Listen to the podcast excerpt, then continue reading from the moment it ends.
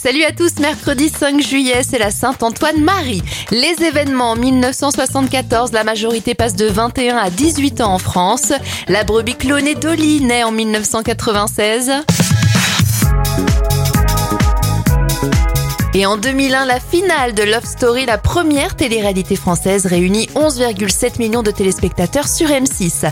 Les anniversaires de stars, Laurence Ferrari à 57 ans, 51 ans pour l'acteur Gilles Lelouch, Amélie Mauresmo à 44 ans, l'humoriste Laura Lone à 37 ans, et ça fait 43 bougies pour Laetitia Milo, vue notamment dans Plus belle la vie.